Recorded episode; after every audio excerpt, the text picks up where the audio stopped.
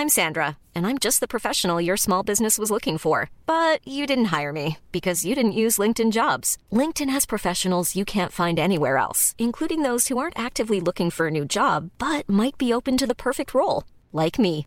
In a given month, over 70% of LinkedIn users don't visit other leading job sites. So if you're not looking on LinkedIn, you'll miss out on great candidates like Sandra. Start hiring professionals like a professional. Post your free job on linkedin.com/people today. De Utrechtse vrouw die in 1955 de allereerste damesvoetbalclub oprichtte. Door Amarens Eggeraat. Over de Utrechtse Willy van Brugge is niet veel bekend, maar één ding is zeker. Ze hield godsgruwelijk veel van voetbal. Ze bezocht zoveel wedstrijden als ze maar kon, was trouw supporter van haar voetballende broer Frits en ze speelde graag een potje mee met de jongens in haar straat. Dat laatste was niet altijd even makkelijk, want in de jaren 50 was een voetballend meisje nogal aanstootgevend.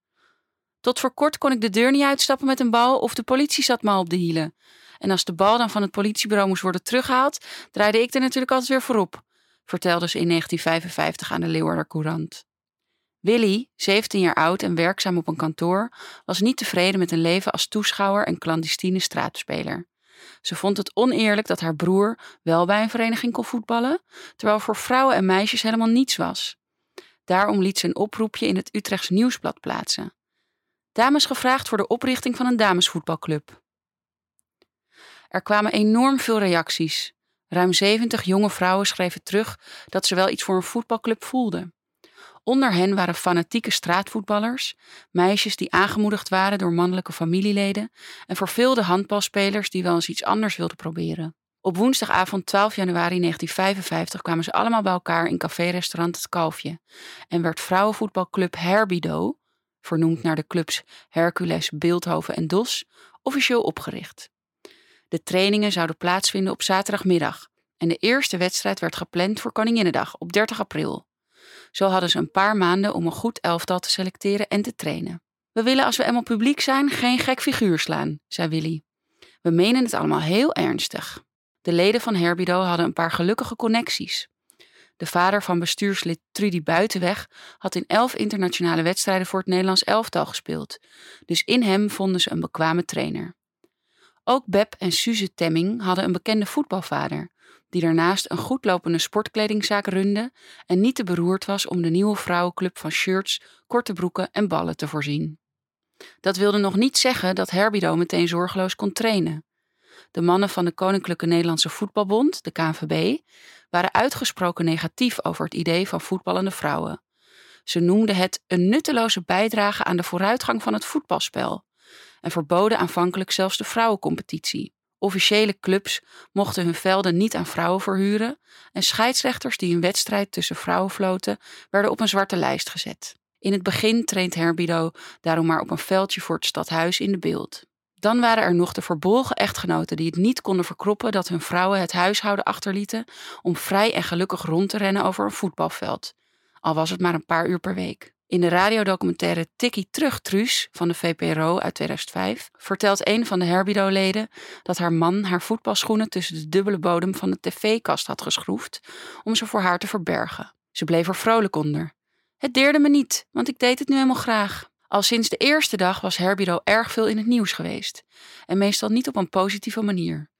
Kiks op hoge hakken, kopte de Telegraaf op 13 januari 1955.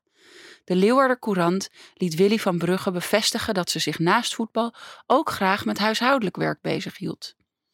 Een uiterst beschaafd stel meisjes en beslist anders dan wij ons voetbalzoekende dames hadden voorgesteld. Niets in haar houding of gebaar doet vermoeden dat men met Kenaus te maken zou hebben, schreven ze goedkeurend. Die media-aandacht voor Herbido, hoe flauw en seksistisch ook, werkte aanstekelijk. Overal in Nederland probeerden vrouwen, met meer of minder succes, hun eigen voetbalclub te beginnen. Het bestuur van Herbido besloot daarom om op 16 april 1955 samen met een aantal andere beginnende clubs de Nederlandse Damesvoetbalbond op te richten. Omdat ze niet door de KNVB erkend werden, waren ze een wilde voetbalbond, maar ze konden wel onderlinge wedstrijden organiseren. Willy van Brugge werd de eerste penningmeester. Op 30 april 1955 speelde Herbido de eerste wedstrijd tegen de Haagse club EHDVV. De belangstelling was gigantisch. Bijna 4000 toeschouwers stonden er langs de lijn. De mensen kwamen apies kijken, zei doelvrouw Gien van Manen hier vorig jaar over tegen het AD. Ze dachten dat we er niets van konden, maar dat bleek mee te vallen. De club had zich drie maanden lang goed voorbereid en won met 4-0. De Leeuwarder Courant noemde het een aardige wedstrijd. Het was het begin van een nationale zegentocht. Overal waar Herbido speelde, wonnen ze met gemak. Van Manen was een topdoelvrouw. Ze speelde al jaren handbal, waardoor ze een katachtig reactievermogen had ontwikkeld. Al snel wordt Herbido uitgenodigd om wedstrijden te spelen in Duitsland, in stadions waar makkelijk 10.000 toeschouwers in passen. Met een aantal leden van andere clubs vormen ze een officieus Nederlands elftal. De Duitse clubs blijken vaak sterker, maar de Nederlanders doen hun uiterste best om terug te vechten. Ze voelen de onderhuidse rivaliteit met Duitsland even sterk als de mannen. Tijdens een bloedstollend duel, 2-1 voor Duitsland, in Essen haalt Van Manen haar wenkbrauwen open aan de doelpaal. Een journalist van het Parool is zo door de wedstrijd gegrepen dat hij zijn artikel besluit met een hartstochtelijk betoog voor het vrouwenvoetbal. De wedstrijd was niet onethisch, schrijft hij, om vervolgens te concluderen dat damesvoetbal geen object van walging hoeft te zijn. Als die meisjes graag willen voetballen, laat ze dan. Het mooie aan voetbal is dat je er niet veel voor nodig hebt. Als je twee gezonde benen hebt, een stukje grond en een object dat redelijk heen en weer te schoppen valt, kom je al een heel eind. Veel Herbido-voetballers waren begonnen op straat, waar ze een bal of desnoods een platgetrapt blikje richting een geïmproviseerd doeltje trapten.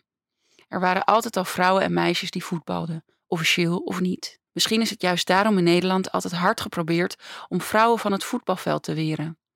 Niet alleen de houding van de KNVB, maar ook de toon van de Nederlandse media is jarenlang verbazingwekkend seksistisch geweest. Voetballende vrouwen werden over het algemeen neergezet als onaantrekkelijke viswijven, waarvan tegelijkertijd de struise rondingen en deinende borsten besproken dienen te worden. Andere tijden laat zien hoe het Polygoonjournaal van elke voetbalwedstrijd tussen vrouwen een soort melige comedy maakt, waarin de spelers vrouwelijke doffertjes uitdelen met hun voetjes. Als Gien van Manen een bal stopt, ontfermt ze zich moederlijk over de bal. Herbido valt na een paar zeer succesvolle jaren van drukbezochte trainingen en internationale wedstrijden langzaam uit elkaar. Veel vrouwen krijgen verkering of gaan trouwen en dat betekent dat ze hun leven grotendeels binnenshuis moeten voortzetten. Gien van Manen gaat door met de handbal. Willy van Buren maakt, voor zover ik heb kunnen ontdekken, geen carrière binnen de sport. Het zal nog tot 1971 duren voordat de KNVB schoorvoetend het vrouwenvoetbal erkent. En nog veel langer voordat er serieus geld beschikbaar is om een competitie te ontwikkelen. Het spreekt voor de onstuitbare voetballust van deze generatie voetbalvrouwen hoeveel ze voor elkaar kregen, terwijl de hele samenleving tegen ze was. When you make decisions for your company, you look for the no-brainers. And if you have a lot of mailing to do, stamps.com is the ultimate no-brainer. It streamlines your processes to make your business more efficient, which makes you less busy. Mail checks, invoices, legal documents, and everything you need to keep your business running with Stamps.com. Seamlessly connect with every major marketplace and shopping cart. Schedule package pickups and see your cheapest and fastest shipping options from different carriers. With rates up to 89% off USPS and UPS rates. And with the Stamps.com mobile app, you can take care of mailing and shipping wherever you are. Make the same no-brainer decision as over 1 million other businesses with stamps.com. Sign up with code program for a 4-week trial plus free postage and a free digital scale. No long-term commitments or contracts. That's stamps.com. Code program.